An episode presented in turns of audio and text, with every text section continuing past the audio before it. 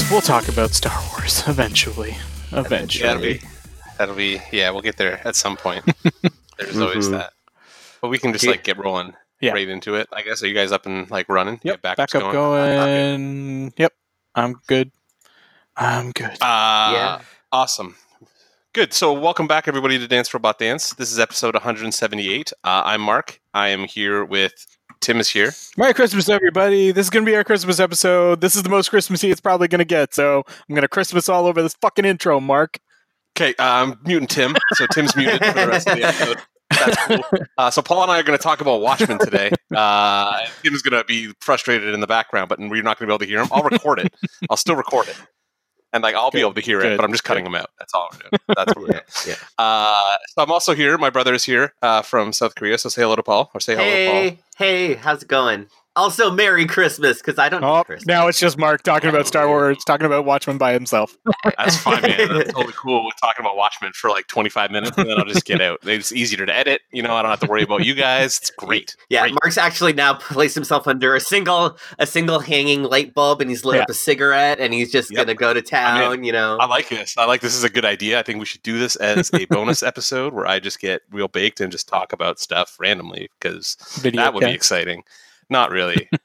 Yeah, basically. It's like all the YouTube reviewers, you know what I mean? Like all those guys, like yeah. those single camera guys who just sit there and like, hey, listen, I'm going to talk to you about and Star Wars shit. for thirty-five minutes. And I have no fucking yeah. thesis, but I'm just going to ramble.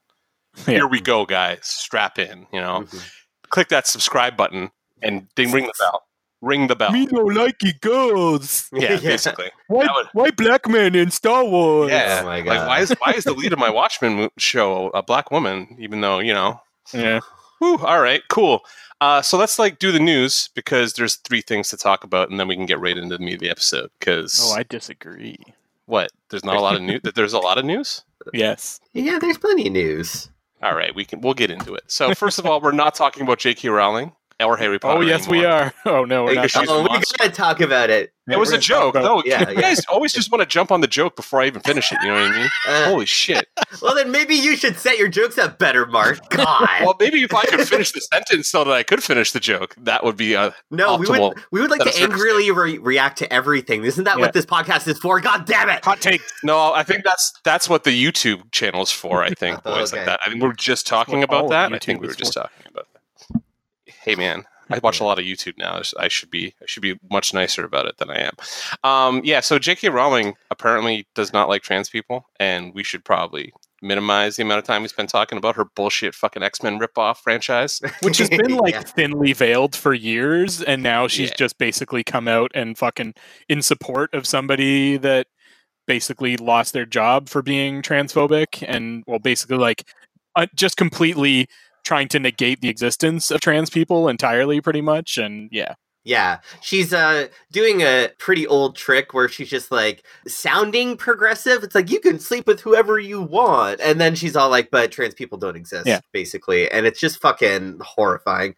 And like the, the woman who quote unquote lost her job didn't even really lose her job. She didn't kind of just didn't get asked back to a fellowship. So it wasn't even like that big of a controversy, except for the shit that she actually said. This Maya Forstatter woman or whatever yeah. the hell her name is, was like, saying some pretty horrible shit. And earlier this year we found out that J K. Rowling was following a lot of yeah. TERF Twitter, and for those who don't know, TERF, trans exclusionary radical feminists, garbage people, basically just fem- yeah they're basically feminists that just don't support anybody that is not like born biologically female. yeah They're horrible, horrible, horrible yeah. people. They also go under the guise of gender critical, um, which is just Ugh. a. Uh, but don't don't use that term because it's a bullshit term. So yeah, J K. Rowling, literally, fucking literally no idea what any of that those sentences meant. Like well, what you just said, like good. Doesn't just even remain ignorant. It makes no fucking sense whatsoever. yeah. Uh, All right. But, but yeah, um, don't like.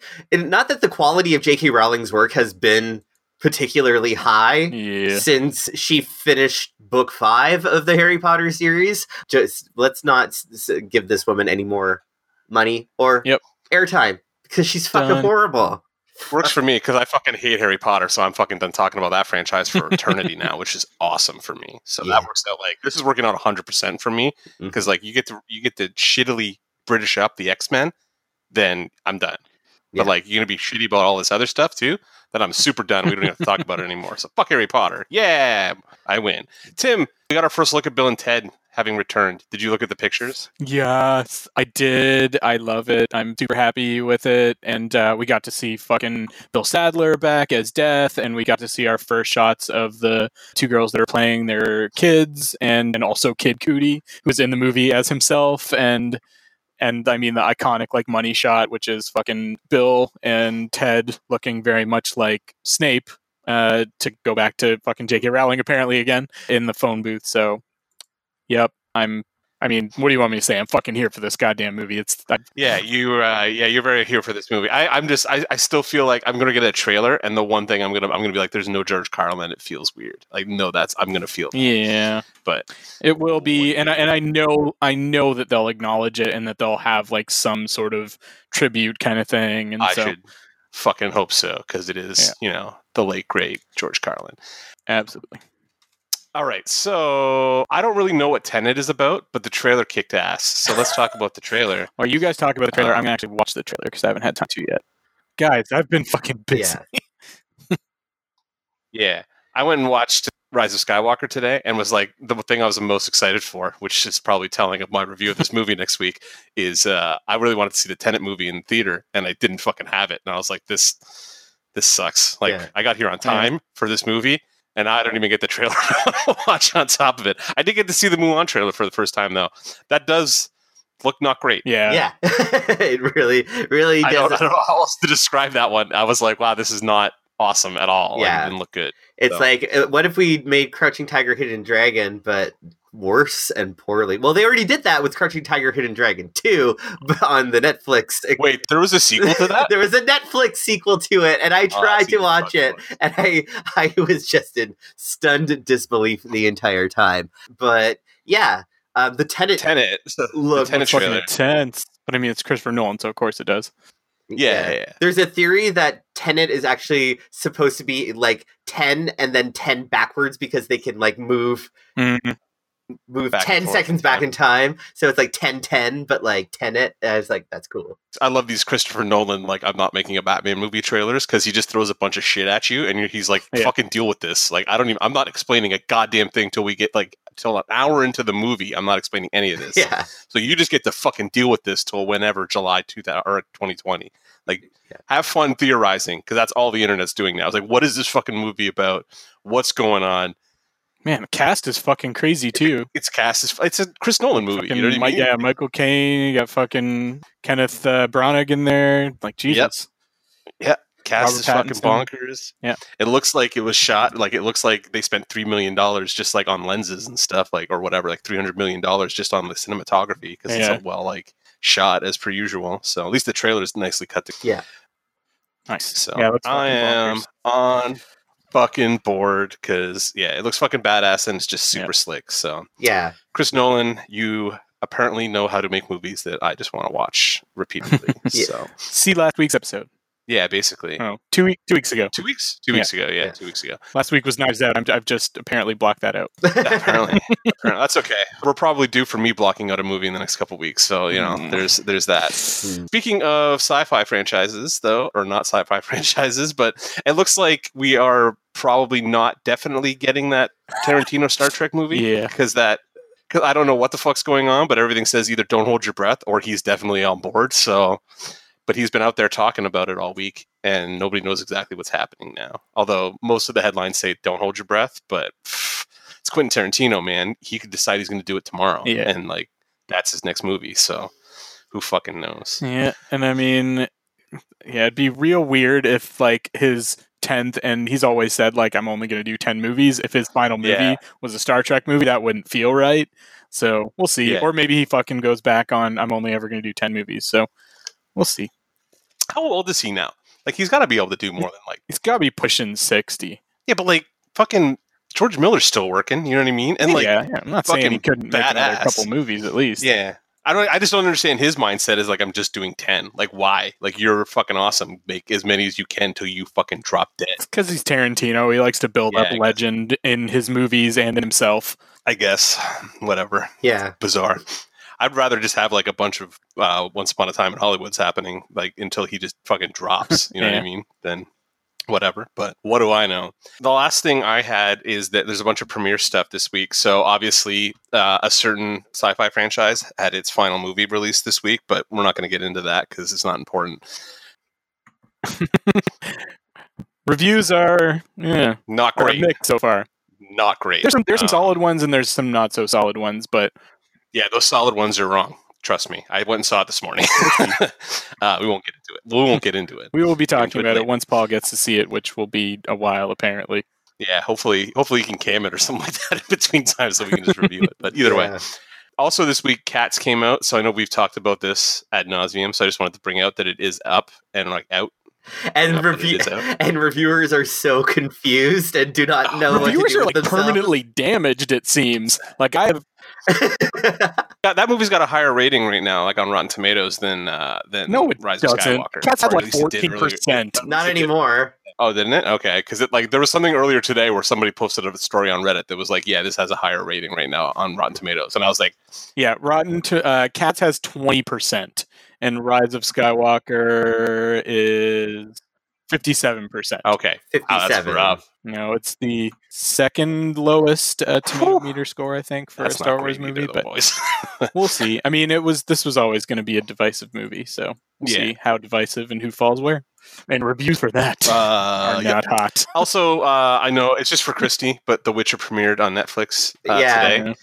Not hot either. Yeah, I was kind of looking forward to getting into that, but I might.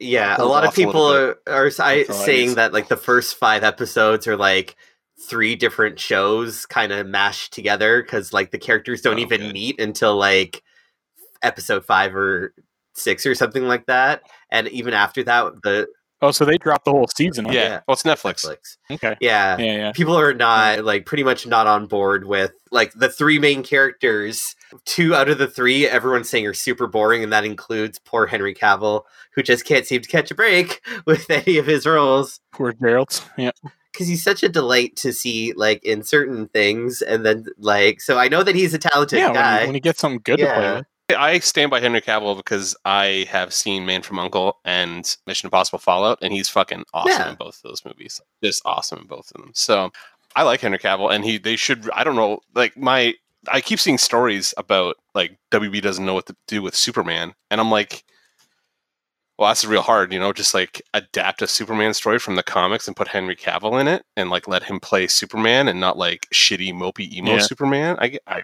yeah, right. like let Superman be nice, you know, nice Superman. It's just like, I, uh, oh, anyway, goddamn. Anyway, that was anyway. all the news I picked up this week. Tim apparently has like five hundred thousand other things he wants to talk about. So what's? Uh, I had a few. Uh, there's the there's a couple fun ones. This one I thought was weird but kind of cool because I'd take more of it. Um, there's apparently a three-hour director's cut of Doctor Sleep on the way. I like the movie. I actually saw it a couple weeks ago. I enjoyed it enough that I would I would watch a three-hour cut of it if it was. Yeah, it's like twenty-eight minutes more than the theatrical cut.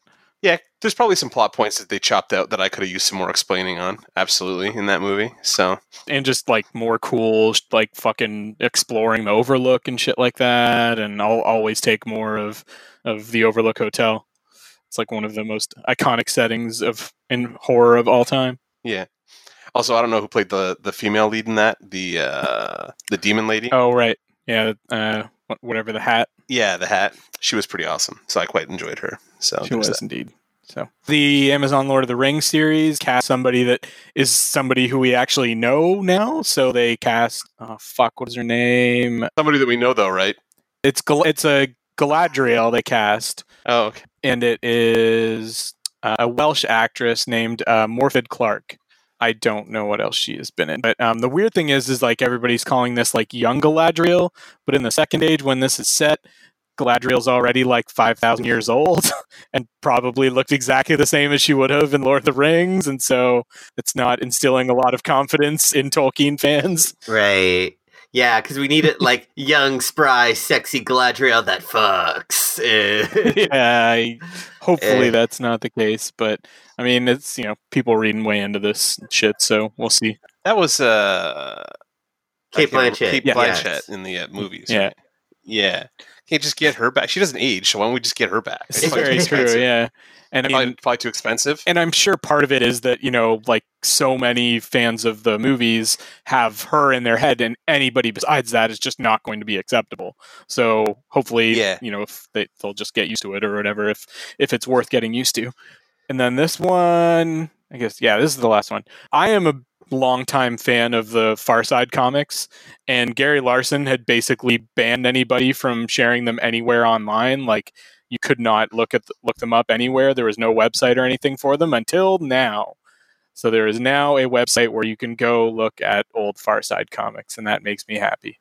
Agreed. Actually, that's uh, I saw that news story today, and I spent about an hour flipping yeah. through that website because, uh, yeah, those Far Side comics are awesome, and he's a surprisingly excellent illustrator. I like looking at his work. He's very, very good at just kind of encapsulating little scenes in that little square that he does, and it's yeah, very, very. He's good at capturing like a lot of expression with very limited, you know, pencil strokes or whatever. Yeah. yeah. yeah. So I like. I always like the Far Side. That's one of those. It's kind of like in our house, it was always Calvin and Hobbes books floating around. Like there was always Calvin and Hobbes books fucking everywhere. But the other one that would be pretty common was Far Side. Would end up in the house a lot. I think like Dad and Paul and I used to enjoy looking yeah, at those goofy comics. Yeah, my dad always had those books around the house as well, and yeah. so I would. Those are like those are big time books for me growing up. Yeah, I mean, oh, yeah. let's be real. They were bathroom books. Yeah. They were like absolutely, always, absolutely. They were books that, books that you had in the bathroom for like pre pre cell we phone. Had phones, we had yeah, yeah. Books. yeah. Before we had phones, you had you had comic strips books in your fucking bathroom. Yep. I totally had a stack. I probably still have a stack in the bathroom somewhere that is just like yeah. Calvin, Calvin and Hobbes, and Far Side. Side. I had a couple other ones that I yeah. liked. So. My mom, my mom always had better uh, for oh, better for worse. not, yeah, yeah, mushy. That was depressing yeah, as shit. Mushy, not my thing. But Calvin and Hobbes, give me some Calvin and Hobbes. Yeah. Still got to figure out how to do an episode about that. I don't know how to do that, but I would love to do an episode. Yeah. about Calvin. To do like a best of. Yeah, because yeah. that's I. Uh, I still pull out my. Uh, I had the big anthology with like all the strips in it, which is ridiculously yeah. unwieldy to read. It's like an absolute edition, but uh, I'll still pull it out and like just sit there for a couple hours and read a couple storylines because put it on your drafting table so you can read it properly. Basically, yeah, like, I had to sit it at like uh, what what would you call that? Like a pulpit or something like that? Where yeah, it's like slanted and like has a, it's heavy enough that it can support the weight of these giant tomes. Preaching the gospel of Calvin and Hobbes. Calvin and Hobbes. Hey man, there's worse things to do, I guess. You know. Yeah. Yeah. Hobbes was a philosopher for our time, so let's uh, let's do that. Well, they're named after the. They are named after the philosophers. Yeah, yeah, absolutely. Yeah. yeah, yeah, yeah. That's a there's a rabbit hole to jump down. Calvin and Hobbes, topical boys, yeah. topical. topical. That's uh, yeah, exactly. All right, so we're through the news, unless Paul's got something he wants to j- spring on me here. Oh, just uh, like a quick Star Wars thing, because Kathleen Kennedy was like, "No more trilogies, probably," oh, yeah. and that was I thought yeah. that was kind of significant because it's like. Given Mark's current reaction to Rise of Skywalker, I personally don't think they have made a trilogy yet, so I don't know exactly what she's talking about. So there's that, right? Yeah, let's uh, let's move on to Geek of the Week, boys. Geek of the Week, Geek of the Week, which is the segment where we tell each other the nerdiest thing we did this week. So we're going to start with uh, let's start with Tim. Okay, my Geek of the Week um, is. Pretty much Star Wars has like been preparing for Rise of Skywalker. So uh, I've been, my, my parents are in town now for Christmas. Uh, and so last night we rewatched Rise of Skywalker. I also introduced them to the first episode. Wait, of, you rewatched no, Rise Fox, of Skywalker? Uh, sorry, Force Awakens. And uh, I uh, showed showed them the first episode of Mandalorian. And then tonight we're going to uh, rewatch Last Jedi. And then we're going to see Rise of Skywalker tomorrow afternoon, which is Saturday afternoon for our listeners. Uh, so yeah, that has very. This has very much been a anticipatory Star Wars week for me. Nice, nice, Paul. I've been playing a lot of uh, the Pokemon Masters mobile game because the only other geeky thing that I did this week was watch Watchmen. That doesn't really count because that was our assignment. So like there was a legendary event where they've released Mewtwo, and there's a lot of grinding involved to get him, and I didn't quite max him out, but he's almost there. So. It was a very... I still don't have fucking Mewtwo. I need to get on that. Yeah. Pokemon Go. And Pokemon Go. Yeah. I got. I have a shiny Mewtwo and Psystrike Mewtwo. But, like, my Pokemon Masters game is like, it's a gacha game. So, you know, like there's random pulls for characters and stuff like that. But Mewtwo you could get just by completing quests. So did that, max almost maxed him out. Enjoying my time with that game so far. So yeah, try Pokemon Masters on your phone if you haven't tried it yet, because it's pretty okay. Pretty okay. I mean, I can't. It's not a ringing endorsement. It's not a ringing. It's a Pokemon franchise, though, so like, it's fine. It's better. It looks better than Pokemon Sword and Shield did, so whatever. Fair. Fair. Um, yeah, so my Geek of the Week this week was, like, it's kind of like Tim. Like, actually, it's kind of a mix of the two of yours, because not, not Pokemon, but, like, Watchmen and Star Wars. So I was getting ready for... I knew I was going to go see Rise of Skywalker this week, regardless of what I thought about Last Jedi. So I was like, I'm going to watch these movies again and see if maybe I get a different impression of them. I did not. Uh, and then I... So I watched the original trilogy also, which I still enjoy, although I still think Jedi is a fucking garbage pile by the end of it. Thank God The Mandalorian's good, you know? Like, just thank God The Mandalorian's good. So there's that.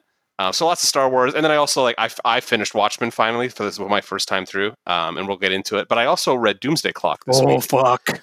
It's going to be my geek cred.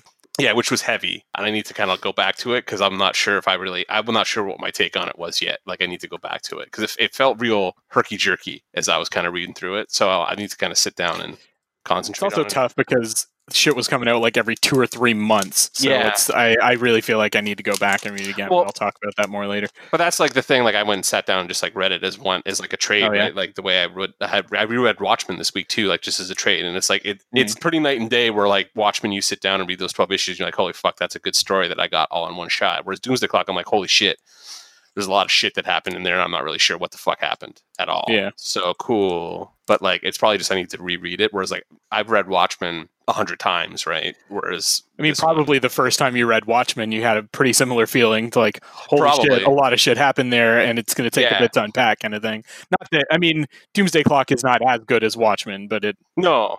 And it's also like, I feel like Doomsday Clock has a lot more, like you, you're really jumping around a lot more, because yeah. you're expected. It's not just like, you don't need to just understand what's going on in the Watchmen universe like you do in Watchmen. It's like, you also need to be pretty fucking up to date on what is happening yeah, with D C continuity Rebirth. And like also knowing about Rebirth and fifty-two. And like, I know yeah. where those jobs and hops happen, but it's still like, this is a lot. And like, what version of Superman am I reading? Or like, what, who, what Batman that's is part of the whole like, thing. It's very confusing. Yeah. So, well, that's the thing. And it, so it gets really confusing. That's how they tie and I was everything like, together at the end, but yes, I yeah. could see getting confused by it throughout.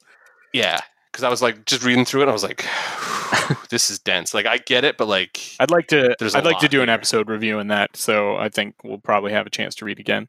It's only twelve issues, so yeah. I was going to say I'll have to read it again before if we do reread or review it, because it's not. It was an interesting sit for me the first time through. So that being said, it's time for me to the episode.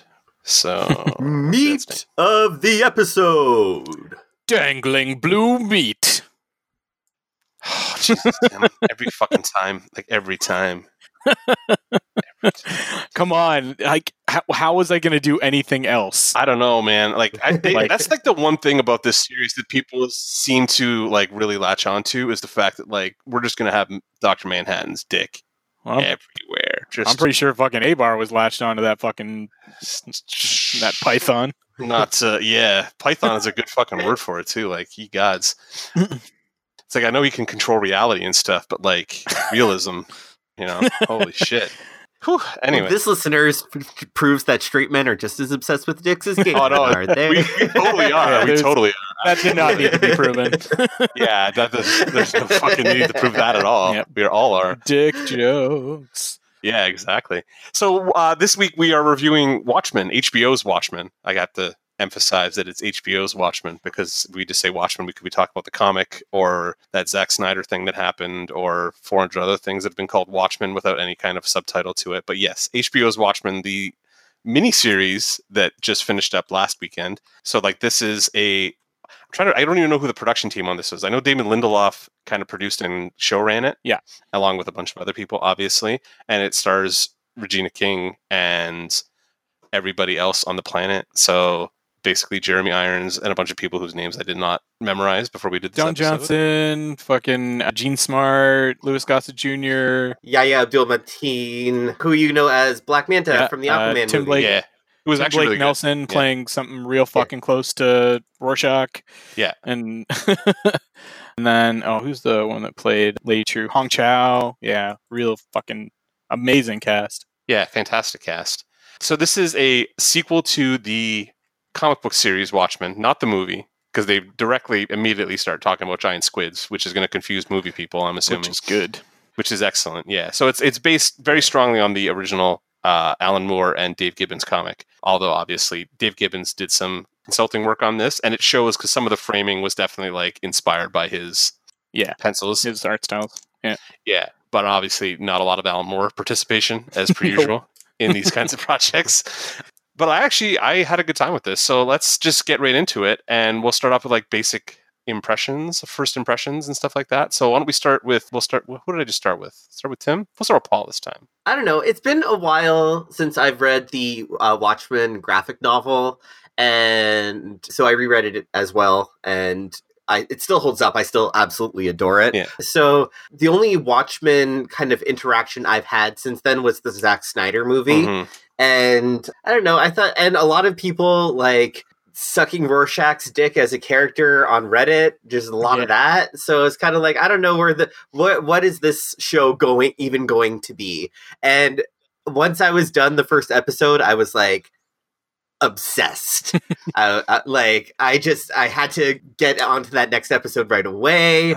Once I was caught up week to week, I was so pissed off because I really wanted to know what happened next. My initial impressions were blown away and then set. Like I was just amazed by the quality of this show. From uh, like every episode was so well conceived. So first impressions were just like wow. Pretty much. I wasn't I wasn't expecting it to be this good, but it was so good. Yeah. Okay. Tim, what did you think? I was pretty similar to Paul. Like I was captivated by the first episode. It's just it's one of those rare occasions where almost everything is working in like perfect sync. Production design's fucking outstanding. The performances are all great. It was written really tightly. Uh, I mean, I'm in the bag for it because, like, I'm a fucking longtime D C fan. I've got all of these, all the original issues of Watchmen, like first prints, which I guess I should probably fucking check how much those are worth right now. You should uh, probably get those slabbed. Also, like, why? Wait, do you have those loose still? Are they not slabbed? Uh, no, I don't have anything slabbed really. Oof, I would get those Watchmen books slabbed, but that's yeah. But maybe I want to read them again someday, which I guess I could now do on like the D C Universe app. Grab a but... trade, you goon! Don't yeah, touch the originals. What's wrong with you? Uh, you know, you know me. I'm a fucking purist. I'm not even that guy usually when it comes to this kind of stuff. But like the watch, like you have all twelve of the ori- like original printings of the Watchmen tra- like yep. miniseries. Fucking slab them and buy a house or something. Because I'm assuming the whole run's probably worth at least not quite a fair that bit much, of but... Probably not that much, but I mean, it's got to be worth something. Anyway. So I mean, I loved how much it did tie back to that original series. I thought it was really well balanced between homages to that and and legacy from that series while also doing its own new things and shit like that. So yeah, I'm all up this fucking show's ass and I really really enjoyed it. Fair. Now you, how much of the the sequel series have you read? Because D C's done a number of like post Watchmen. No series. Sequel series. The only thing that they've done is before Watchmen. Okay, right. But you read all that, right? Like you yes. read all. So you read everything that D C's published under the Watchmen banner at this point, basically. Yeah, absolutely. Okay. That's what I was trying to get at. Sorry, I forgot because I haven't read any of those yeah. things. And and those before Watchmen were they were a mixed bag. There was some really cool shit in there, and there was some stuff in there that was just real weak and unnecessary. So I, I look at that stuff sort of as like pick and choose what you consider to actually be canon, kind of thing. Yeah, fair. Okay. So, yeah. I'm pretty similar to the boys. I wasn't, I don't think I was as glowing like right off the top. I think it took me a couple episodes to kind of really get into the groove of this, but I definitely by the end was just like, yeah, I'm one hundred percent on board. Can we just have more D C T V coming out of H B O as opposed to anywhere else at this point, I guess, after having watched Titans and a bunch of uh, crossover stuff last week. I was really kind of hesitating on this one and kind of came out a lot happier than I was expecting to. So I was pretty high on it. Also, the score. Just yeah. We're gonna talk about it later, but yeah. Holy shit, I love Trent Reznor. Like I just really like Trent Reznor voice. Yeah, so it was phenomenal. Yeah. So since this is gonna be one of those like where we blow this episodes, why don't we start with stuff that we didn't we had some issues with right off the top, so we can bitch and then we can, you know, proceed to gobble its shaft for the rest of the time that we do this. So uh we'll start with Tim this time. Do you have any did you have any issues with it? I I guess my biggest issue, which is almost a compliment, is I was kind of frustrated with, we'll jump straight to the end. I was kind of frustrated with the way that it ended the first time that I watched through it, because I've I've watched it through entirely twice now. But I'm not, I'm one, I'm not surprised considering it is Lindelof, and that's what he fucking, like, yeah. every season of Lost was like that, like massive cliffhanger. But when you look back and like actually watch the series all the way through and catch everything that they did with the egg and stuff, it there's no fucking ambiguity to what mm-hmm. actually happens at the end. Mm-hmm. So my biggest issue right now is that we don't know if there's going to be more of this fucking show. I, from the sounds of it, it's no. Like I've been, like I've seen a little bit of both, really. But like Lindelof doesn't seem yeah. to have an idea, and nobody else is really contracted. So like we'll see if they do more, but like. Yeah, I'll take one if they just do want to do one season and it's this fucking good, and then they get out and like maybe this team goes and takes on something else. Then like maybe we should yeah. do that. But I don't know. I would like I'll take more of this if they give it to me. I'm just I'd be concerned about diminishing returns at that point. You know, like not yeah. I was, like how can they keep this level of quality? Yeah, exactly. And I wouldn't want them to go back and do it if don't know if I'd want them to go back and do it if if it wasn't Lindelof involved, unless mm-hmm. they got somebody else of like equal amazing caliber, like get fucking like like Vince Vince Gilligan or like he's busy. Fucking... We we need him. He needs to be finishing Saul for us. I don't want him doing H B O shit until he's done Saul. Yeah, yeah or yeah. And he can so, do whatever the fuck he wants, because at that point I just want to know what he's going to do next. But like finish Saul first and then go do H B O shit. Yeah, or like the fucking oh, it's the the Good Place uh, dude or somebody like that, oh, or yeah. like like somebody that can pull off this level of of sophistication in T V. Uh, yeah. So. And I do have, and, and this is, again, part of, you know, whether we get more of it or not, I do have some unanswered questions that are kind of niggling at me. And part of it is stuff that I, maybe if I went back and watched it again, because I haven't really had the time to, like, sit down and just watch. Like, I've always been having to do other stuff while I've been watching these episodes. So some of it might have been alluded to or stuff, and I just didn't pick it up. But I'm sure at least a couple of them have been left dangling, and that sort of stuff always pisses me off. I think the biggest one that, that we got left dangling for me is Lube Man. Like, what? Where did he? Holy go? shit! And like, what happened? Did, Lube Man, who was a, that fucking like slide into the sewer was apparently real. Was that was not. Yeah, that was practical. That yeah, was, was not fucking was C G I. Stunned. Yeah. Oh god. Yeah. I like. I just. I when that stunt happened, like that bit happened. I had exactly the same. Like me and Regina King had exactly the same what expression the on her face. I was like, "What the yeah. fuck." Like, what the fuck? But, like, because that was for, crazy. For me, like, the, the big unanswered okay. questions were, like, where the fuck was Night Owl during all this? Like, is he still alive or not? Yeah.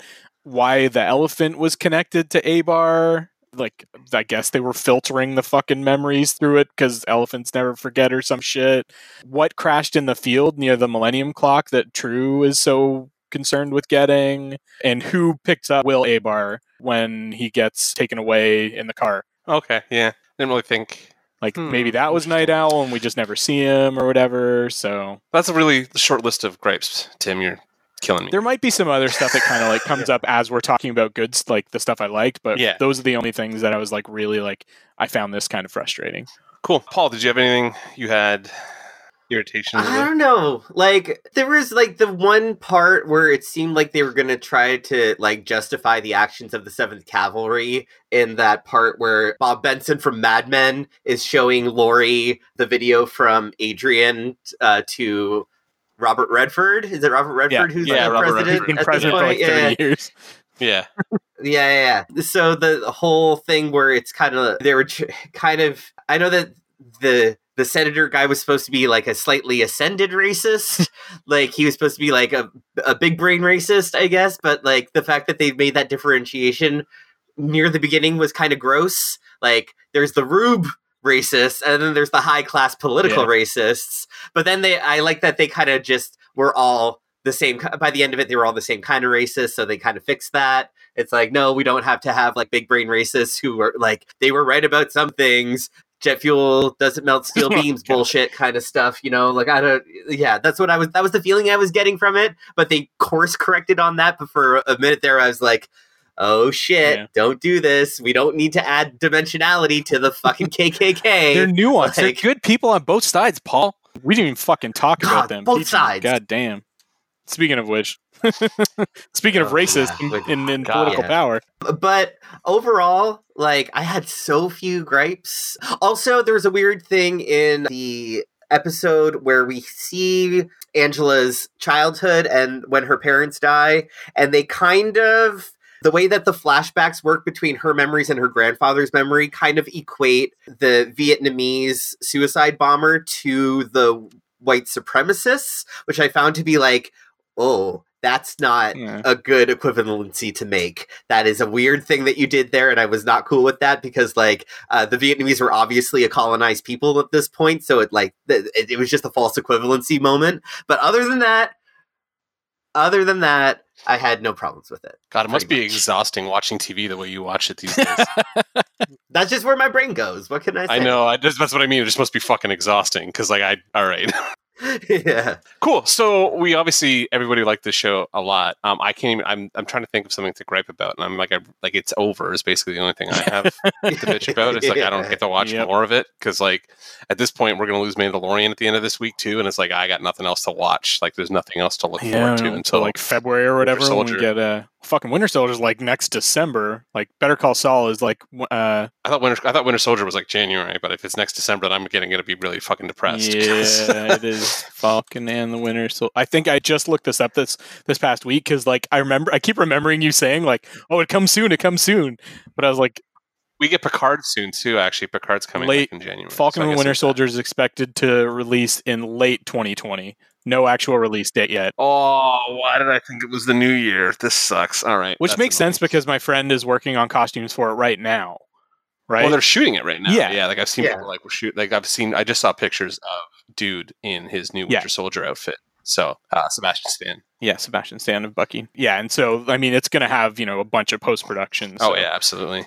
Well, it's supposed to be movie quality. I just assumed they were way further ahead. I didn't realize we were like that. I thought it was like coming sooner. I'm sorry. I yeah. apologize for getting all excited about something so, that I'm excited Better about. Call Saul. Coming till next year. Better Call Saul comes like February. Yeah. We get Picard and Better Call Saul like right in the new year. So that's not Yeah. Bad. Yeah. That's kind of. Okay, cool. So I'm just going to let you guys talk about what you liked because this is kind of where we just talk about what you guys liked. Because okay. that's what is the next section. So I had a bunch of stuff that I really enjoyed. Like almost every performance on the show was awesome. Absolutely. Cinematography was fantastic, which is always a nice thing to see because when they actually spend the time and like, because I was looking, I was reading Watchmen as I was watching this too. Like I kind of had it in front of me and I was seeing like panels getting replicated yeah. kind of stuff. Like I was recognizing like layouts and stuff. And I was like, man, they really looked at Dave Gibbons layouts and like worked them in to the way they shot the show, which is awesome. Yeah. And then uh, fucking Trent Reznor and, and Atticus Ross. Just like just the music selections, first of all. And I'm like, this is one of yeah. those things where I'm like, we got to stop talking about everybody having good needle drops in their shows because everybody always seems to just have good needle drop. Like everybody just spends the money now and gets the, the, the needle shit. drop they yeah. need. Yeah. Mm-hmm. Some of these wouldn't have been particularly expensive needle drops, right? Like some of these are no. fucking like seventy, eighty year old songs that were just perfectly inserted yeah. kind of thing, whether they were perfectly yeah. inserted in the actual time period or, you know, in a, in a sort of juxtaposition kind of moment. Yeah. Well, I guess they spent the time with uh, Trent and Atticus, like actually doing all the music too. So like, I guess they picked all those too. I'm not sure how, how involved they were with the actual music selections, yeah. but like the score, they were, they were involved so much with the score. I assume they must've had some kind of say in music overall. And they took that page from the Westworld book with some of those like amazing fucking covers, covers. The five year or uh, not five years Life on Mars and Never Gonna Dance Again covers in particular really stood out to me. Yeah, no, uh, that was all my that was all good yeah. shit. I like all the music. The music was actually really good in the show. Yeah. I was, uh, I've been going back into this because they've been launching like volumes of the soundtrack. So like the score and the uh, selected music, like the pop kind yeah, of stuff. Yeah, you can buy th- three vo- volumes on vinyl now. Yeah, I think they've been putting them up on Spotify as they come out, so yeah. I've been listening to them this week. Just because, like, all that Trent Reznor, like, ambient stuff is is actually really good. It's yeah. fun, but it's nice to work to, too, so... yeah, and the that score, those score elements just fit perfectly with the tone of the show for me because, like, even scenes that if you were just to watch them without the score wouldn't have felt particularly, like, menacing, but, like, that score... everywhere that it needs to sets like that perfect undertone of like dread and suspense and discomfort and yeah oh, it's just yeah so good. Couldn't imagine why they hired Trent for that. Yeah, yeah. I, I found it a little bit discordant to hear like Blade Runner-esque kind of eighties movie because I guess it, it just made me think of Stranger Things too much and like that type of soundtrack, especially like in daytime oh, like the scenes. John Carpenter kind of stuff. Yeah, yeah. Synth heavy uh, in daytime scenes when I always expect that to be more of a nighttime neon light Blade Runner moment kind of thing. Mm. But as the series progressed, I got more comfortable with it. And then I was I was on board with it. It just took me a second to kind of like readjust my expectations for what that sound kind of indicates. Like, yes, you can have that level of dread in broad daylight because that's the way that the series sets up all these crimes happening in broad daylight. You kind of need to yeah. have that level of dread all the way through. All the time, yeah. Because the Tulsa race massacre scene, Fuck. Jesus. Yeah. That was a, a lot. Yeah. So, yeah. yeah. But I love the music. Let's too. go back to that. Like, yeah, well, I mean, talking about one of the things that I really enjoyed the most was that blending of actual and fictional history. So like bringing that Tulsa race riot was really fucking effective, and the way they weren't doing it like just to fucking pander or anything like that. Like they actually incorporated it into the story really well. Yeah. Um, and I think that that was one of the things that really helped, was really effective at helping audiences to buy in. And I think that that's one of the main reasons that this show has had so much crossover appeal as it has, because there are people that have never read the graphic novel that have been watching this show. And mm-hmm. I mean, they're now probably being like, I want to go back and fucking read it. But it helped to get a lot of people hooked by bringing in those actual elements. And to bring it back to real life, I was amazed at the number of people like on Facebook and shit like that that were posting about how they ha- were had no familiarity whatsoever with those race riots in, in Oklahoma. Right. I can't claim to be intimately familiar with them myself, but I also wasn't educated in the U S, but I at least had a passing knowledge of it. Yeah. Mm-hmm. You know, if somebody said that, I would have been like, oh yeah, I remember a little hearing, you know, some shit about that, and that sounded fucking terrible. But I mean, that's And that's like the fucking first scene that we see, and really sets the tone for everything, gets us off to a super powerful and impactful start. Yeah, I had the same reaction where I was watching it with my Korean boyfriend who, like, his Western yeah, no, history. knowledge yeah. of history is like kind of limited to Australia because that's where he studied and stuff like that. So he yeah. asked me, like, did this really happen? I'm like, yeah, pretty sure it did. But I, I like secretly double checked him. Like, am I crazy to thinking like this actually did happen? And I was like, no, it did happen. I was right. But like, it was, it's one of those moments in history that people like just don't talk about. But yeah. like, it was a period in history where black people were thriving in America, and then white people got pissed about it and it's, and did some really horrible things. And the fact that it was featured in the show has actually had some really cool real life impacts because there's been renewed interest in it. So I don't know if I'd say this is cool, but one thing they've, they're now reporting that they think that they've found one of the mass graves of the victims. Which, because, you know, basically yeah. they just stopped looking because people kind of lost interest. And then the show came around, I was like, holy fuck. Like, and now people are being like, okay, well, now we can, you know, leverage this to like start actually doing more historical research into it. And they also found like a lost account of it in some like obscure fucking like library uh, or like a, a museum piece, like a journal or something like that. They found a really somebody's personal, really detailed account of it. And so we're getting all this new information about this event that happened almost one hundred years ago as well. Yeah. And uh, good timing, too, so that people can remember how shitty white supremacy can be in a, like, more tangible way. Like, because a lot of people are like, we're not Nazis. Nazis are from Germany kind of, like, bullshit stuff where it's like, well, this is what happens when that kind of shit happens on American yeah. soil. It happened, you know, right in America. Yeah. So, you know. And then, and I was really impressed as well, talking about sort of the alternate history stuff, about um, how they depicted sort of the alternate history of Vietnam as now U S eight after Doctor Manhattan goes in. And for starters, that fucking Doctor Manhattan scene where they actually show him like going through and just wrecking the Viet Cong was also really fucking well done too. And just amazing, both how it was framed and, and shot and everything, and in terms of the effects. But yeah, I really liked how they depicted Vietnam. Like, this is probably pretty close to what would have fucking happened if Vietnam had actually been like basically colonized by the U S after that war. Yeah. Yeah, it was one of those weird things from the comic where you're like, they don't really touch on it, but yeah. like, I liked that you got to kind of see what the fallout of them having, like, sending their superhumans, or their superhuman, I guess, over to Vietnam and get involved with that conflict, right? Where they, they turned Vietnam into the fifty-first state, which they mentioned in the comic, but you never get to see how that pans out. Whereas now we have kind of an idea of how that panned out. And, like, there was a mass, like, maybe not mass, but, like, there was an exodus of Black Americans over to, is it Korea, Saigon. Vietnam? Yeah, Saigon. yeah, to Saigon yeah. to like just start a new life in a, in theory, more equi- like equal world kind of thing yeah. or country where there's not as much preju- prejudice against you and. Yeah. yeah, but like given given the Asians' usual response to black people, that's not maybe the safest bet. But okay, maybe in the sixties it was different. I don't know, but okay. Yeah, see, I don't know. I don't know. Like I know that Asia in general has a lot of issues with black people, but I don't know about Vietnam in particular. Well, colorism exists in all of these places, but I'm I'm no expert on it. But I've definitely firsthand seen like stuff about people who are have lighter skin are more desirable in Asia. Just like it's been a thing in history for a really long time. Whatever. Like it was weird to see it as like Vietnam is a as a colonized state and like fully American, and like that kind of response to it made a lot of mm-hmm. sense. And it was just kind of weird to see it from the very American perspective, where and we didn't really get to see it much from the Vietnamese perspective. Yeah, yeah, fair. But it was it was really interesting. And that burgers and borscht place, like fast food borscht. Okay, like sure, this is an alternate history where people like beet soup, so that's fine. That's uh. Yeah.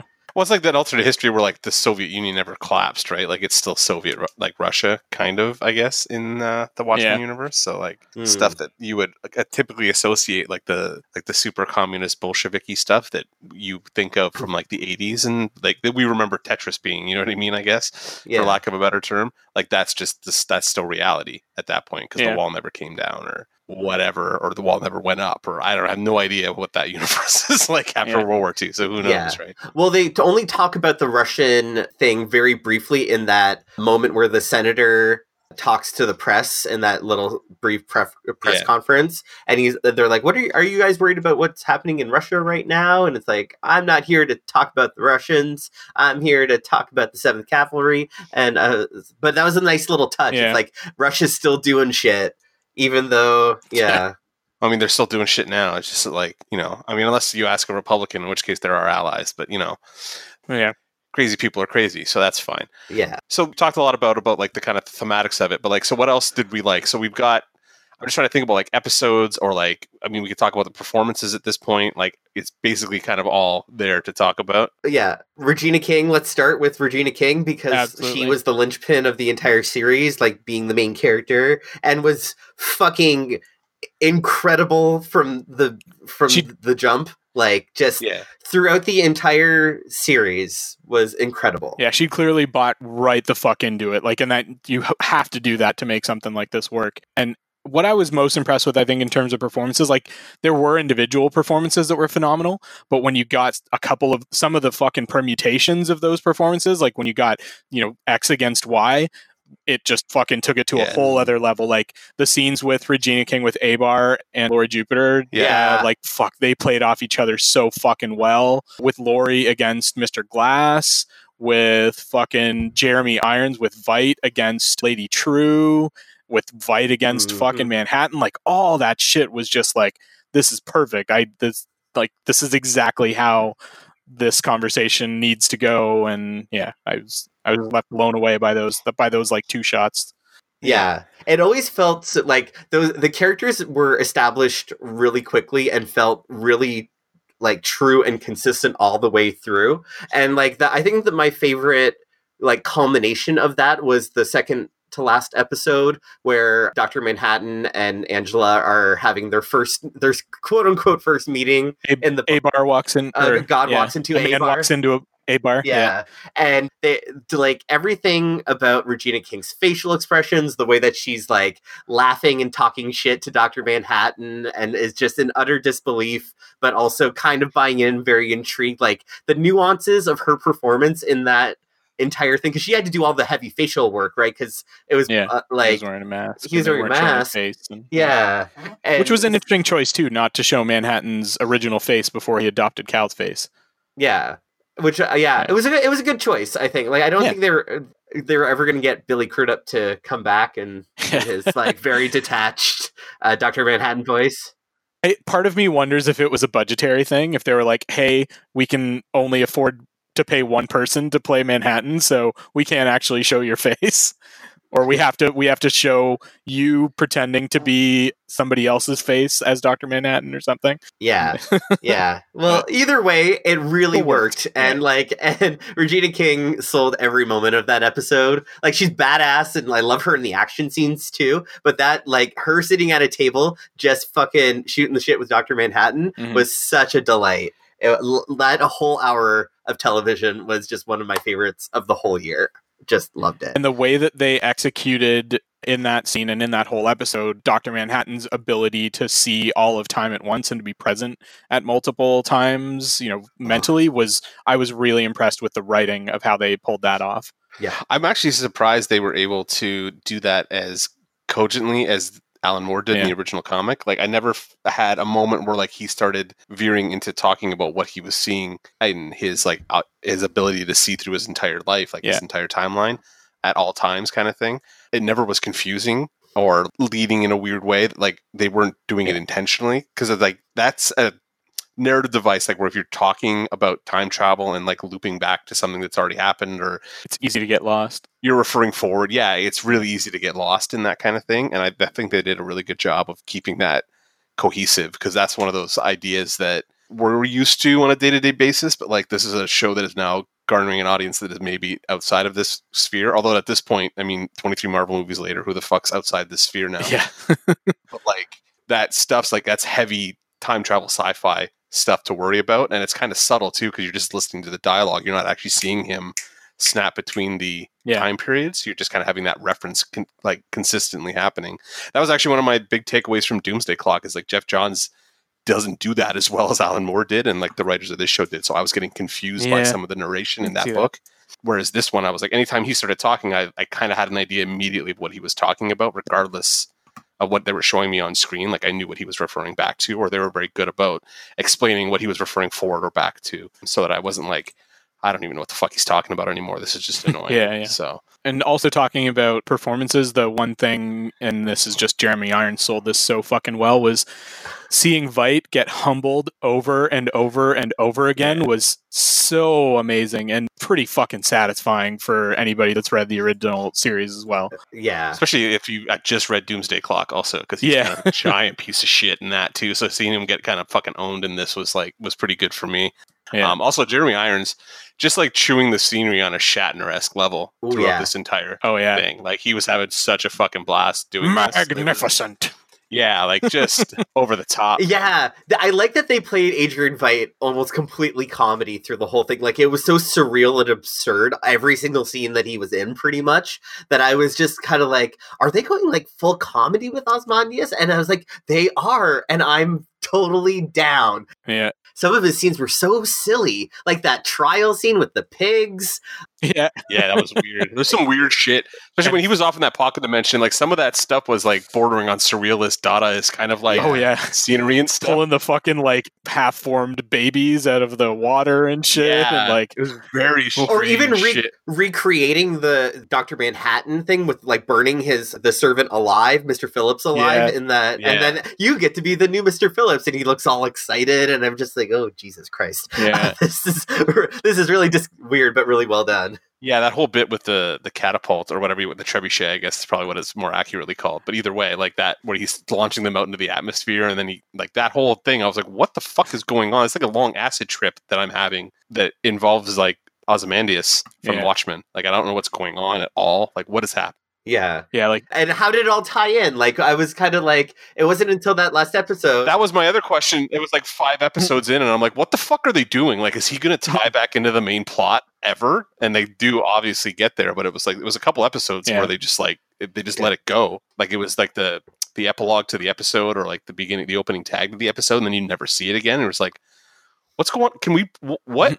I don't Where understand. Where is he? What's happening? What the fuck? Yeah. Yeah. What is happening? Can some, and why, yeah, why is everything that looked like an Escher painting that's coming out of his scenes and the rest of this stuff just looks like the comic books? I'm, I'm very confused about what we're trying to do here, but. And that's Lindelof, right? They looped it back in very nice. Yeah. yeah. Like it's it's oh, yeah, super yeah. losty in the way that they do weave seemingly disparate stories together, ultimately link everything via like the Hooded Justice and Doctor Manhattan to tie it back to everything originally. And like, yeah, I was pretty impressed with the writing and how they did weave, like, there's so many different things going on, and then ultimately it all kind of comes together in those last two episodes. Yeah, it could have gone so wrong. Yeah, I always like it when you refer back to Lost as like a, a successful writing endeavor. The first the first couple of seasons, for sure. Yeah, okay.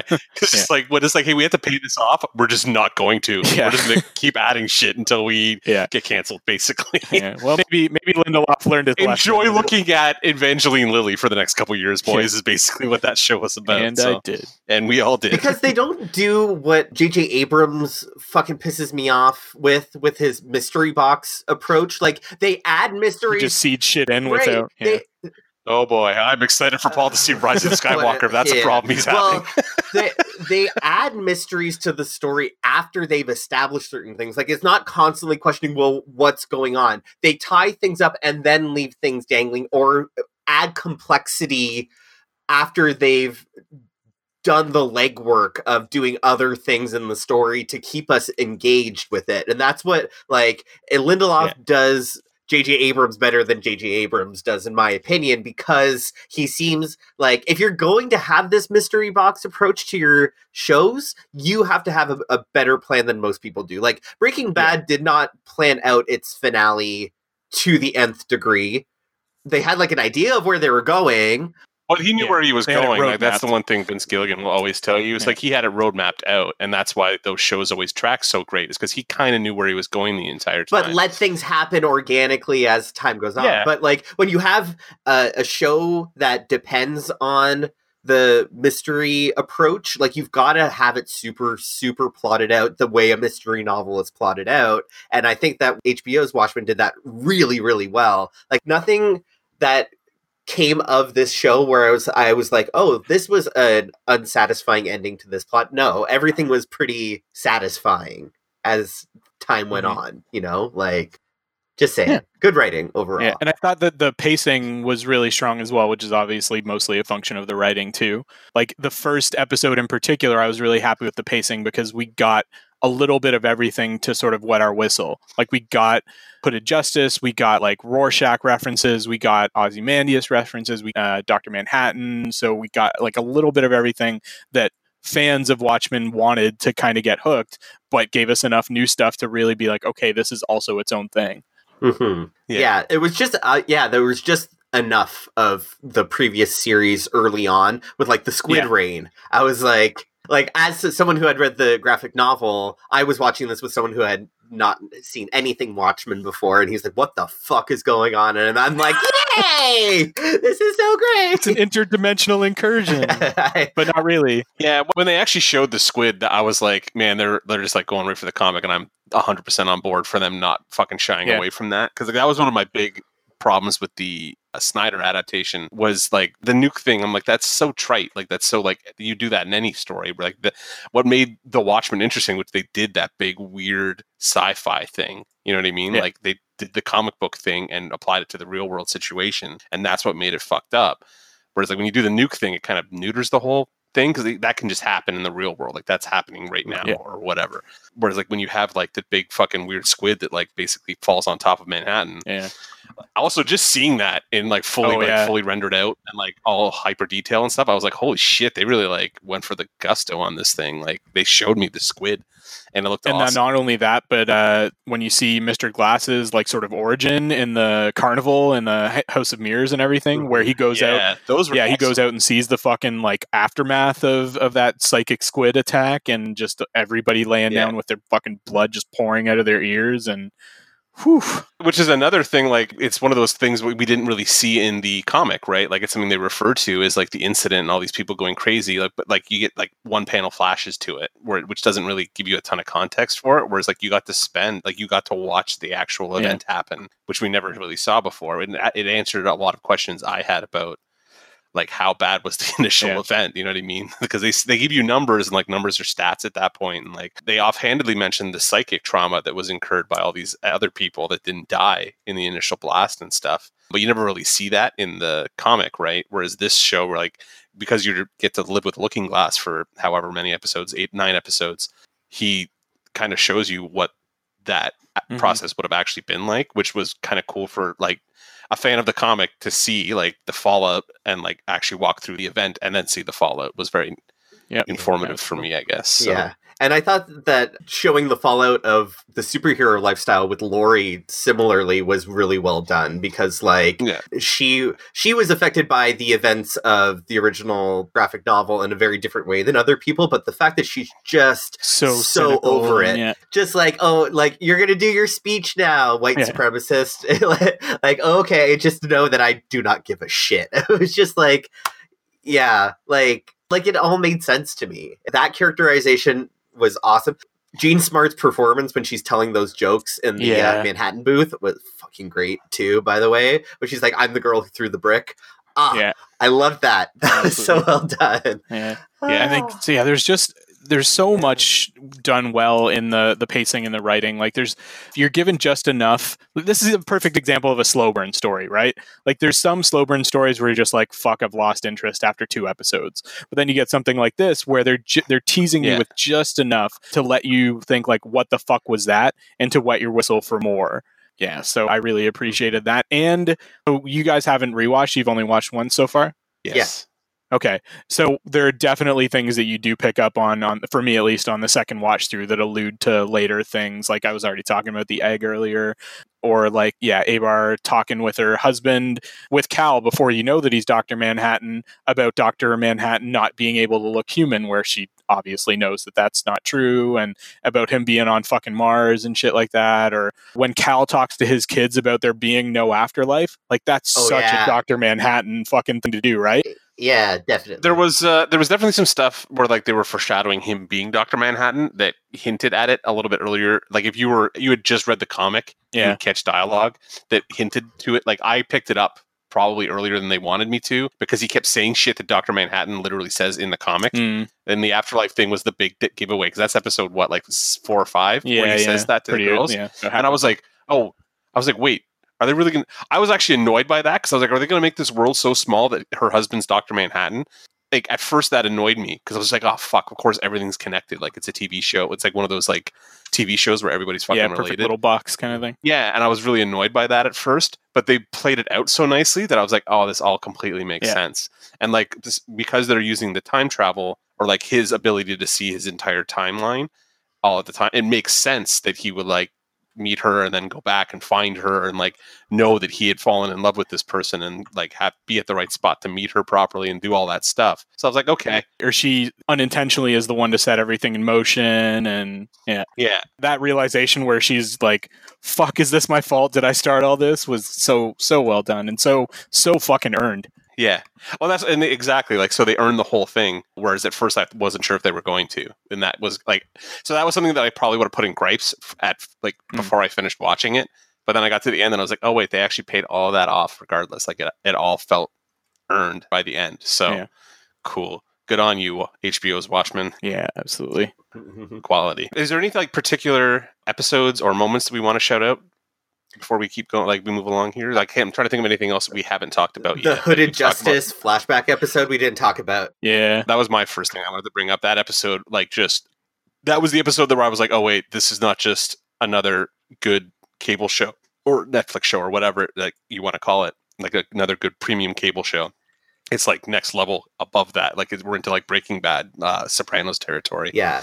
Where it's just like, wow, this episode is probably the best thing I've watched on T V all year. Yeah. And to me was very, so quintessentially Watchmen in terms of like yeah. its execution, the way that it, it built the characters, the way that it framed Hooded Justice, like that scene where they shoot adrenaline into Angela's heart as Hooded Justice is jumping through the window and they're frozen in that comic book frame, that mm-hmm. that splash page yeah.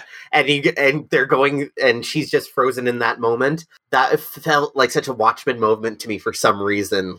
That whole sequence felt like like there was, I'm not exactly sure how to phrase it, but like the way Lindelof wrote a lot of the scenes and like just the way everything, like the characters acted and the dialogue was delivered and stuff, it felt true to Alan Moore's writing, which yeah.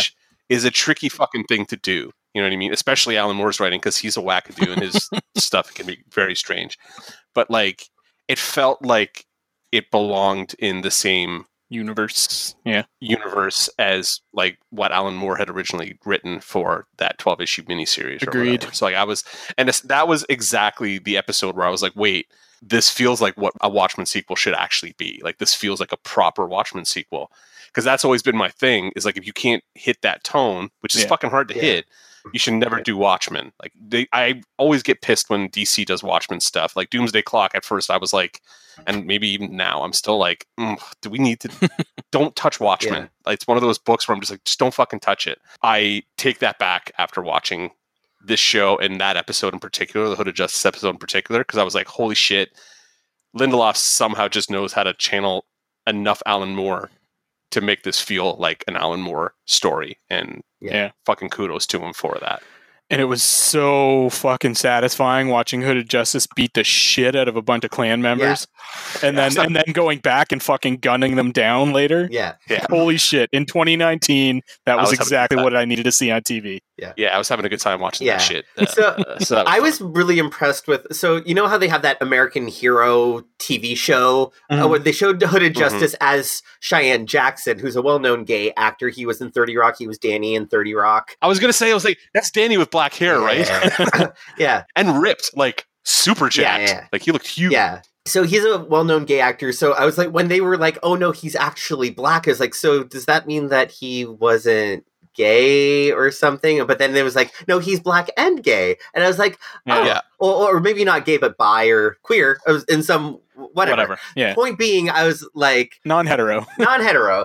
I was like, yeah. "Oh, good." So they're doing both, and we don't have to like do this thing where it's like the big secret, like being gay is like the dirtier secret, less of a secret. or like less of a secret, or like one of the. Yeah, it was just, I don't know. I guess in this case, it would be less of a secret, yeah. right? Because like they were fine with him being gay, and that was the movie, yeah. was about a, a white gay man as opposed to being about a black gay man. Like they whitewashed yeah. him, and that was the bigger deal. Yeah.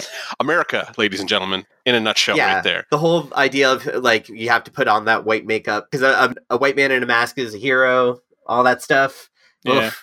Oof. And yeah. And along with that, like he's, you know, both gay and black. Like I thought that they treated intersectionality of various social issues really well in this series overall. So there was that, but there was also like combining issues of police violence and oversight with like issues of America's racial history, because you've got like, you're never quite sure where to come down on like police wearing masks, right? Because you've got like Abar, who her fucking family was like gunned down and, yeah. you know, protecting their identity. And then like shit like they wear masks to protect their identity, which seems sketchy, but then they have to request yeah. permission to unlock their f- firearms in like cases where like their life is legitimately in danger. And so yeah. like, and I love the, the ambiguity of how that culminates in Adrian's final line about masks, where he says it shows the true person when they're wearing a mask, that he doesn't say if it's good or bad. He yeah. just, it's true. Yeah. And I was just like, that is exactly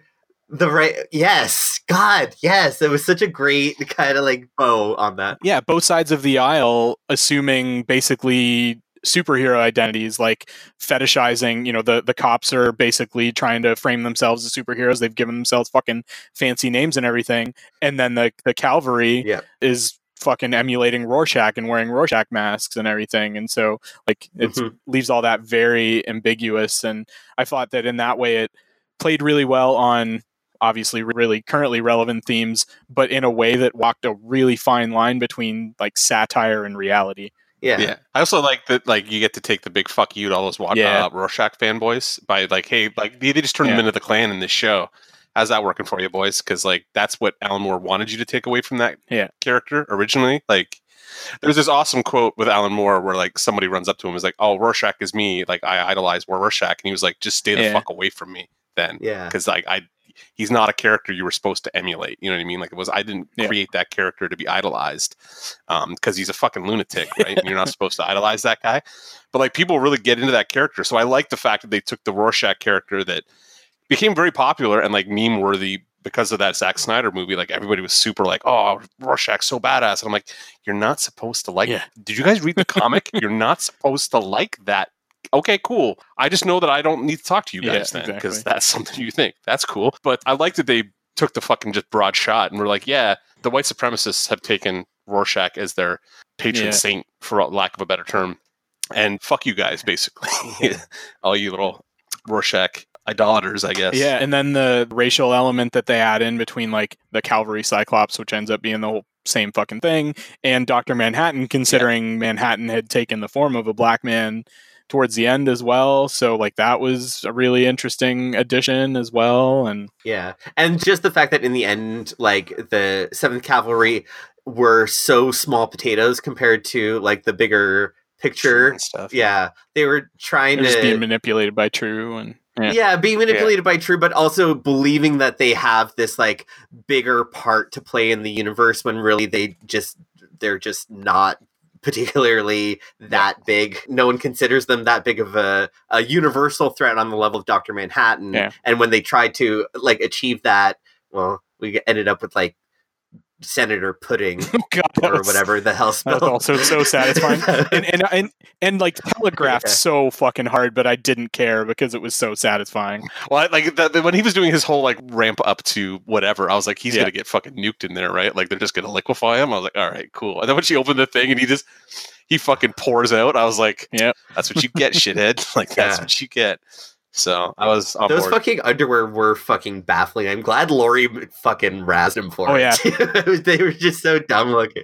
That was kind of the diapery yeah. thing that he worked, like, Doctor Manhattan yeah, was in the comic, yeah, yeah. right? Like, he, he probably would have saw him in that yeah. and been like, "Oh, that's what I should look like," because that's what Doctor Manhattan looked like in the comic all the time. Like, that's what he wore when he was in Vietnam, which I assume in universe would be super iconic yeah. imagery of Doctor Manhattan, right? Mm-hmm. Like him giant above the Viet Cong and, like, blasting out everything kind of thing. And that, so that would be the picture he had in his head of what Doctor Manhattan should look like. So, and every time that there is some fuckery like that, where it's like, okay, this is getting a little too cute by half, they fucking hang a lampshade right on it so that you're like, okay, mm-hmm. I'm still bought in. Yep. Yeah. Yeah, even things that I, that I would have rolled my eyes at in any other thing were, like, Ozymandias being in the fucking statue the whole time. Like, he was basically frozen in carbonite yeah. for the whole series.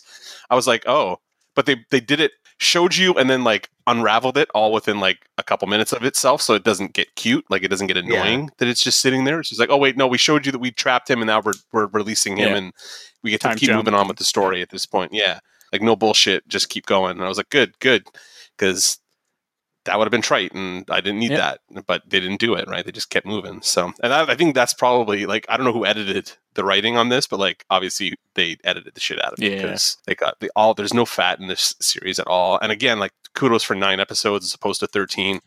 Cause, like, I did a couple thirteen episode shows recently and, like, it's too much, guys. No more thirteens. Eight, eight's good. Nine's okay. Eight's yeah. excellent. So, like, perfect length. It's, it's just, yeah, exactly. It's just a matter of knowing where to where to stop. You know, if it yeah. has thirteen episodes, then go nuts. But if it doesn't, then don't fucking stretch it. Mm-hmm. Yeah, exactly. They must have just had, like, oh, we have nine episodes, and they were like, cool, do it. Like, just go do those and call it a day. But yeah. I'm sure somebody probably somewhere was like, you got to do twelve because there was twelve issues, right? Like, ugh. Do it yeah. symmetrically. But they just didn't, and yeah. that works even better because the story was told in exactly the amount of time it needed to be yeah. told. So, I mean, yeah. like, some people were complaining that once we got to the end of episode eight, that there's no way that episode nine could have been a satisfying ending because there was so much to wrap up. But I think they did a really good job. Wait, wait what are you talking about now? Are you talking about Star Wars or Watchmen? Boom! Uh, Sorry. It's funny because we can't defend ourselves yet. Nope, nope, nope. I'm having a good time. I'm having fun. I'm having and fun. We don't necessarily, we might agree with him once we finally watch it. That's true. So, it's like, true. It's true. That's why I like doing the subtle digs. You know what I mean? Just the subtle little yeah. jabs. Just subtle jabs. Anyway. I want to like it, but that yeah, doesn't me mean I'm I gonna. did too. I, you didn't. I don't I don't think you wanted to like it as much as probably Paul and I want to like it. Yeah. No, no. But uh, I did want to like it. I always want to go into a Star Wars movie and be entertained. Yeah. It's just. Anyways, anyway. We'll get there. Yeah, so I guess, is there anything else we want to bring out before we wrap this up? Because, like, otherwise we'll, we could be here all night talking about this show, which would be cool, but I also have to edit. yeah. So, so the, the biggest thing for me was, I just want to shout out more of the design elements. The design on the show was yeah. fucking top-notch, from production design to those amazing title cards. Um, both, like, the Watchmen logo and then the title cards for the episodes were all really yeah. well done. Yeah, I've been using a rotation of those as my desktop nice. this week because they're very inspiring, like, graphic design pieces. So I was I was pretty happy with those. Yeah, like almost everything. Just like the I'm not even like oh, you said production design, but even just like the way they've split the universe, where it's like, because it's an alternate timeline where like certain things haven't happened. Like you notice there's no smartphones, there's no internet. Oh, there's like they're still using the fake lines. Lithium ads were so cool, like the lithium watches yeah. and lithium cars and stuff like that. And you can notice yeah. that they, like all that yeah. kind of stuff. Everything's electric and all that kind of stuff. Yeah, so I like I was like, yeah, even the cars sounded. I was like, oh, the cars are like yeah. di- very distinctly electric. Yeah. I was like, oh, yeah. that's really great. Yeah, but but just like the design of all the stuff, like all the kitsch and like the tech and all that kind of stuff, looked like the Dave Gibbons drawings. Like it looked like the stuff he, like yeah. the comic booky kind of Jack Kirby-esque designs that Gibbons put into the comic were all translated out to real life, right? Like that, the owl ship, whatever they call it, yes, was like right out of the fucking comic. Whereas like the Zack Snyder thing looked like something out of a fucking Joel Schumacher movie. Like that yeah, the owl ship like, looked so good. Yeah, so, so good, so good. So like all the industrial design side of the production design stuff looked like exactly like it should have out of the comic, and also perfectly lined up with like the tech kind of stalled in the eighties, like because there's like a little insinuation that because of the scare with Doctor Manhattan, basically a generation is terrified of technology. You know what I mean? Like yeah. there's a, they had to skip a generation of techno- technological advancement because everybody was just like, oh shit, everything that he brought us is going to give us cancer and kill us. So we just got to get rid of all of it and start from scratch. And like they were getting to the point where they were getting back up once we get to this series, which is set in twenty nineteen in an alternate universe kind of thing. Mm-hmm. But you could see that there was a big gap in technology. And like the fact that the production design traveled through all that and worked properly, I was like, that's pretty... Somebody really put a bunch of fucking work into that, I think. So yeah, definitely. Some poor art director had to sit down and be like, how do we do this? Where's the cutoff? And like, how do we design this new shit? And how do I do extrapolate from the comics? And, yeah. and like, how do I, yeah, you got to do all that extrapolation. Yeah. I was like, as the, a design nerd, like as a designer and an illustrator and all that, I was like, man, that would have been fun. Like that would have been a fun room to sit in and have to do all those drawings. Yeah. It would have been frustrating, but it would have been fun to do too. So kudos to them for nailing that. And even like really tiny like uh, design touches, like the the little drop of blood that hits Tubbs' sheriff badge, mm-hmm. uh, that like pay, obviously pays homage to like that iconic smiley face pin that the comedian has. And I gotta say, Atlanta is all over this fucking show. Oh yeah. Like Abar's bakery, but like so much of it is set in this uh, area called Decatur Square. Decatur's like a neighborhood or kind of its own little city within Atlanta. That's like the hipster yuppie area. Yeah. And like all of those, that's where the Doctor Manhattan booth is. That's where the final big climactic scene with True and, you know, and the fucking squid fall and everything mm-hmm. is all happens in that square. And that's like five miles from maybe five or eight miles or something like that from where we live. And I know it really well. That bums me out. You got to watch this and see like your backyard. I got to watch Titans and see my backyard and just be depressed the whole fucking time. Like the whole time. Tubbs' funeral is in Oakland Cemetery. It's a mile from our house. I go running there like on a weekly basis. Nice. Cool. There are a bunch of scenes set in Marietta Square, which is like the historic downtown area of one of Atlanta's suburbs. The cultural center where Abar does like the D N A test and the acorn and everything. That's the Center for Human Rights, which is right in downtown Atlanta in Centennial Olympic Park. Which is, and it's a fucking amazing like museum that details, you know, Martin Luther King and the uh, Freedom Riders and all that kind of, you know, the hu- civil rights movement. Yeah. So fuck, like I was just, it was so cool to see all that stuff and the way that they incorporated it into the show. Cool. So anything else before we get to wrap it up here, or I'm trying to think of anything else that we missed. We, we were talking about sort of scenes that really stood out for me. The one I thought was really yeah. well executed was Lady Trieu offering that couple the baby and then just bring it. It's like, no, I, yeah. I already made the fucking thing. Here it is. You have like eight seconds. I'm a woman on a mission. Like, because like at first when they first introduced the character, like with that scene, I was kind of like, I like this character. Like I'm kind of on board here. Like it, it was working for me. Like I was hoping she would be more involved. I was curious as to how involved she was going to be, but I was like, I liked that character. Yeah. That made sense to me as like the not quite, but definitely villain of the piece kind of yeah. thing. Yeah. So, because like you could get on board with like what she wants, like her like tangentially stopping the Seventh Cavalry. Like that's not really her point. Like she, she was no, just no. like it's a nice side uh, effect. She, Yeah, a side effect because she manipulated them into doing all this for her. Like, okay. The best is like when she gets to have that moment where she's telling them like, you fucking idiots, I just manipulated you into like basically ending your own mm. world. Well played. Yeah. You know, like good job. That I like I enjoyed that. It's like there was enough of that kind of stuff that I was like I was kind of on board with her character until she was just like, no, I'm also, you know, a narcissistic sociopath who's gonna take these powers yeah.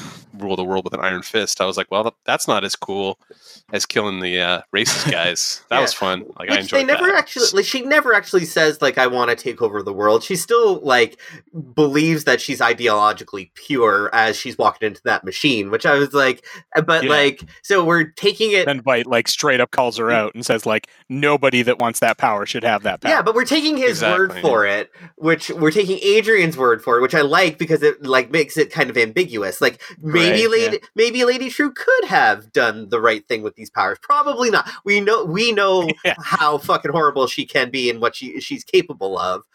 But again, we are like saying, hey, Ozymandias is right about this. And it's just kind of like, oh, that's damn, true. You know? Yeah. Yeah, that's rough. Yeah. And then the other thing I loved with Trieu as well was the like Vite's message. And how they revealed it kind of in stages, like he's out on the he's yeah. out on the surface of Europa, where all the corpses of his simulacra end up, which is fucking grim on its own.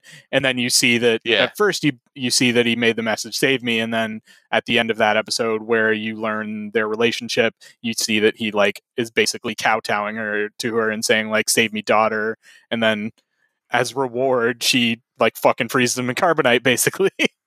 yeah. yeah, yeah. Her bit with her mom too, which was creepy as shit. Yeah, but was also just like showed how warped she is. I guess like it. Just, it was very indicative of how fucking disturbed yeah. she was that she would do that, like clone her mother and then like start feeding her yeah. the memories. I was like, that's fucking yeah, weird. Yeah, because she was capable of it. So obviously, it, because it's possible, she should do it. That's like, yeah. she's the like scientist gone horribly wrong, where it's like yeah. she uh, honestly believes that because she has these capabilities, just like Vite did, that she should do what she's doing. Yeah. And therefore, it's yeah. justified in and of itself.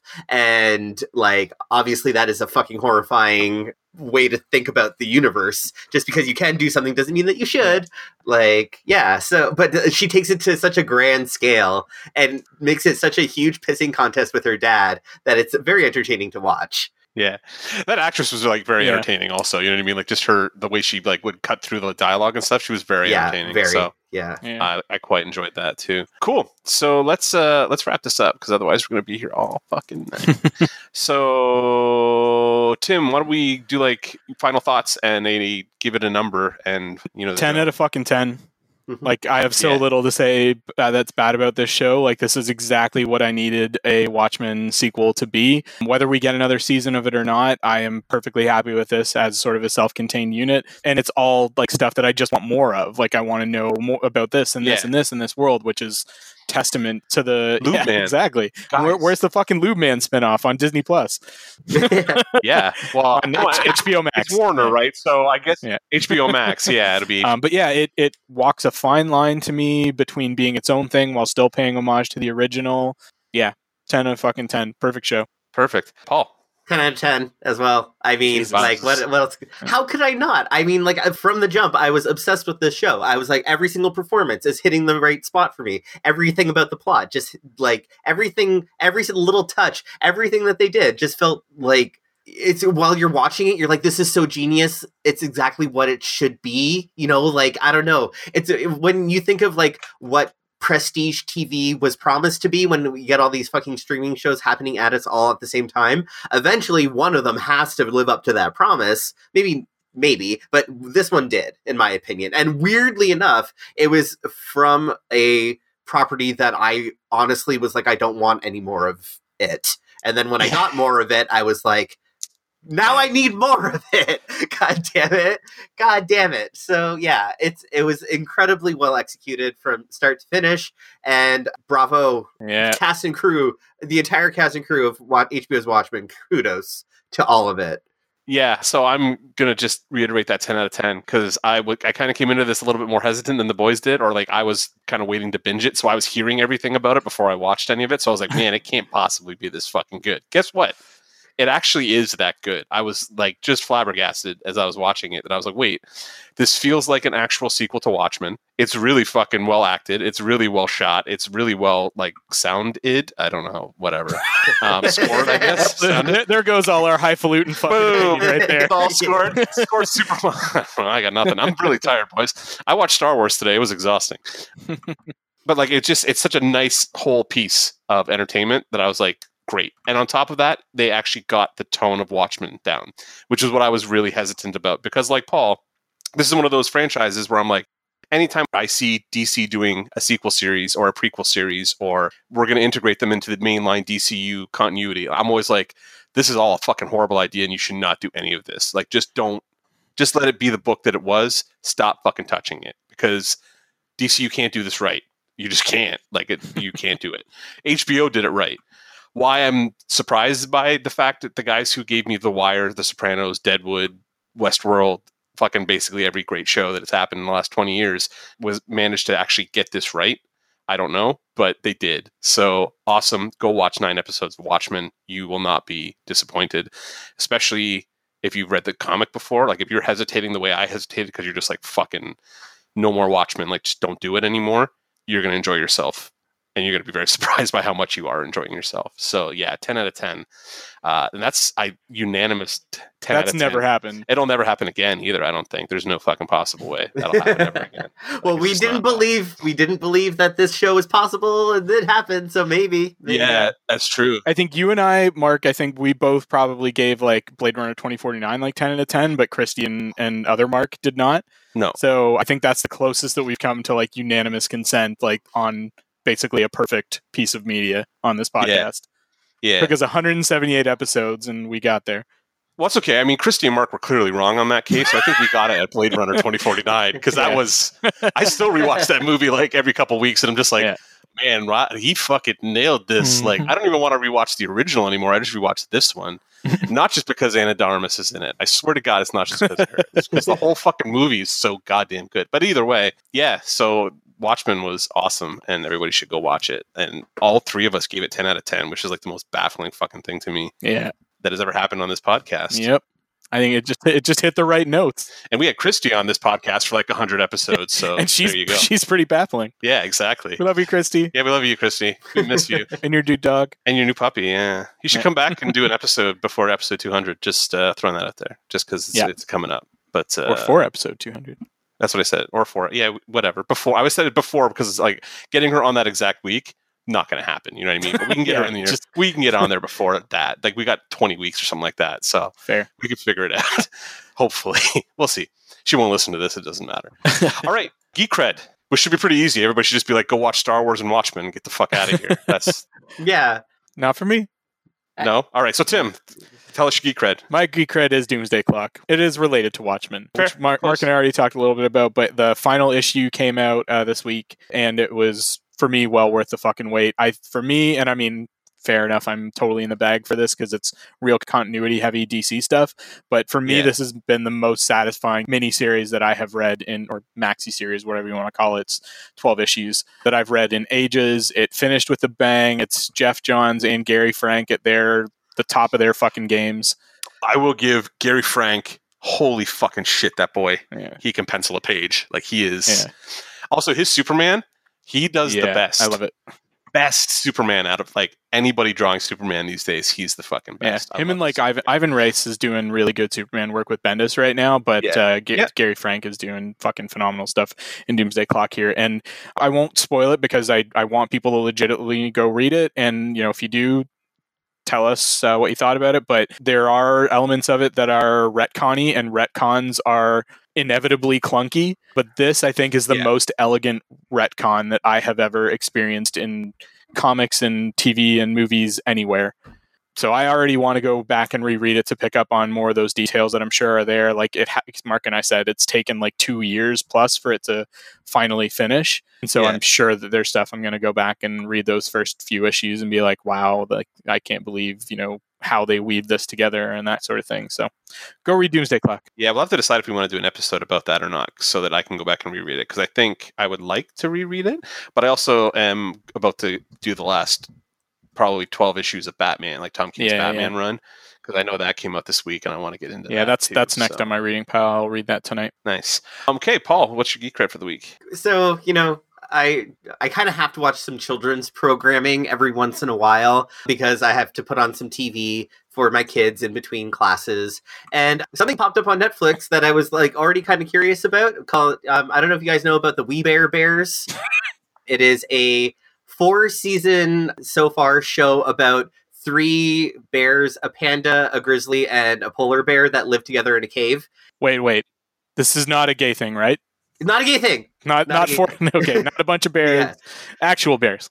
Yeah, and so it's got and it's got some pretty like high profile voices. It's got Dimitri Martin, Jason Lee, Patton Oswalt, Charlene Yi, and they've all done voices for it. And it's really fucking funny. Like I w- I just put it on because it's like, hey, it's cute bears, and they're like doing stuff. But like, there's this one episode where one of the bears is trying to get in- internet famous, and I was I was laughing more than the kids do because they didn't understand the references and the jokes, and I was just like sitting there. I have to leave because I was not acting super professional in front of the kids because I was laughing too much.